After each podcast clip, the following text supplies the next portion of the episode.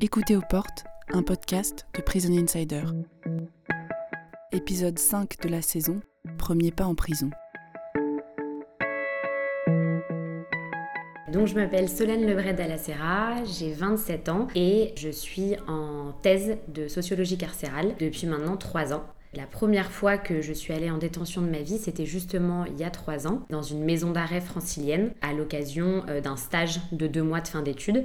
Et euh, j'ai eu l'occasion de poursuivre ensuite euh, pour continuer à aller donc en détention de façon bi-hebdomadaire dans cette maison d'arrêt. Et ça fait trois ans du coup que, que je travaille dans cette maison d'arrêt. J'avais énormément d'appréhension de mon premier pas en prison.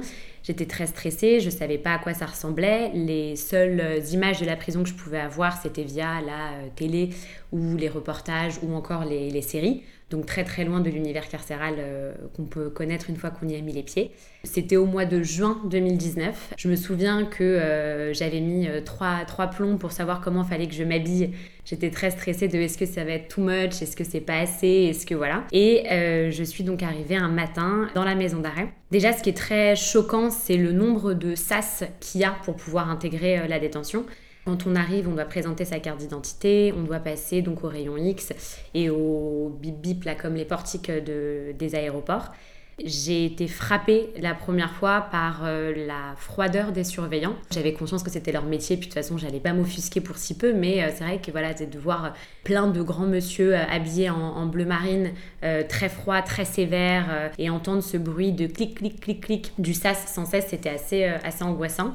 Donc je, passe les 2-3 sas et j'arrive donc dans cette maison d'arrêt francilienne qui est une très grande maison d'arrêt avec des milliers de personnes détenues à l'intérieur. Et là, c'est vrai que après avoir passé la cour d'honneur et avoir rencontré donc euh, la, personne qui allait m'accompagner pour faire la visite, j'ai été. Euh, en fait, on a l'impression que tous les sens sont un peu mis en éveil. Autant la vue parce qu'on est face à une maison d'arrêt gigantesque avec euh, des verroutes partout, avec du fer, euh, avec des portes qui claquent, etc. Euh, l'odeur, il y a une odeur assez particulière dans la maison d'arrêt, en tout cas dans laquelle je travaille, où c'est une odeur un peu de moisissure et un peu moite, mélangée à une odeur d'ancien. En fait, ça sent un peu le vieux dans cette maison d'arrêt. Il y avait donc ça et effectivement le, bruit, parce qu'il faut savoir que le bruit est omniprésent en prison, entre donc le bruit des portes encore une fois, mais aussi il y a le bruit des détenus qui toquent à leur cellule ou qui se parlent d'une cellule à une autre, les surveillants qui crient beaucoup. Et en fait, tout ça, ça crée une cohue un peu générale avec un brouhaha et un, bruit de fond assez, assez perturbant. La maison d'arrêt dans laquelle en plus je suis, c'est pas une maison d'arrêt comme les nouvelles maisons d'arrêt il peut y avoir aujourd'hui, notamment à Paris La Santé, par exemple, où euh, c'est fait de façon à ce que euh, c'est une sorte de Big Brother qui est créé dans les nouvelles prisons, c'est-à-dire que c'est des longs couloirs très bas de plafond de façon à créer une oppression permanente sur la population carcérale, avec le sentiment qu'ils sont toujours écoutés, toujours vus, pour éviter euh, qu'ils puissent se rebeller ou etc. La maison d'arrêt dans laquelle j'étais, enfin dans laquelle je suis encore, c'est une maison d'arrêt donc à l'ancienne, c'est-à-dire que tout est ouvert, les étages sont ouverts, intercommuniquent les uns avec les autres. Donc tout de suite, on a cette énorme image, un peu comme dans Fort Boyard, d'une allée centrale avec que des cellules autour, de plusieurs étages. Très très perturbant.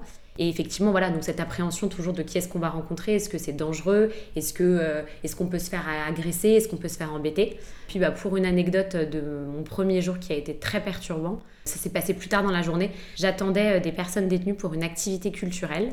Euh, donc j'avais fait, on avait fait avec ma collègue une liste pour faire descendre les personnes détenues. Et je me rappelle d'un surveillant qui, était, euh, qui est venu me voir le premier jour, hein, qui est venu me voir et qui m'a dit c'est pourquoi de façon très agressive?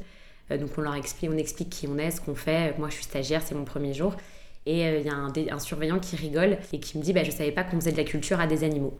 Il se dit Dès le premier jour, j'ai eu un pied dedans de à quoi allait ressembler la prison bah, telle qu'on l'entend pas tant que ça dans les médias.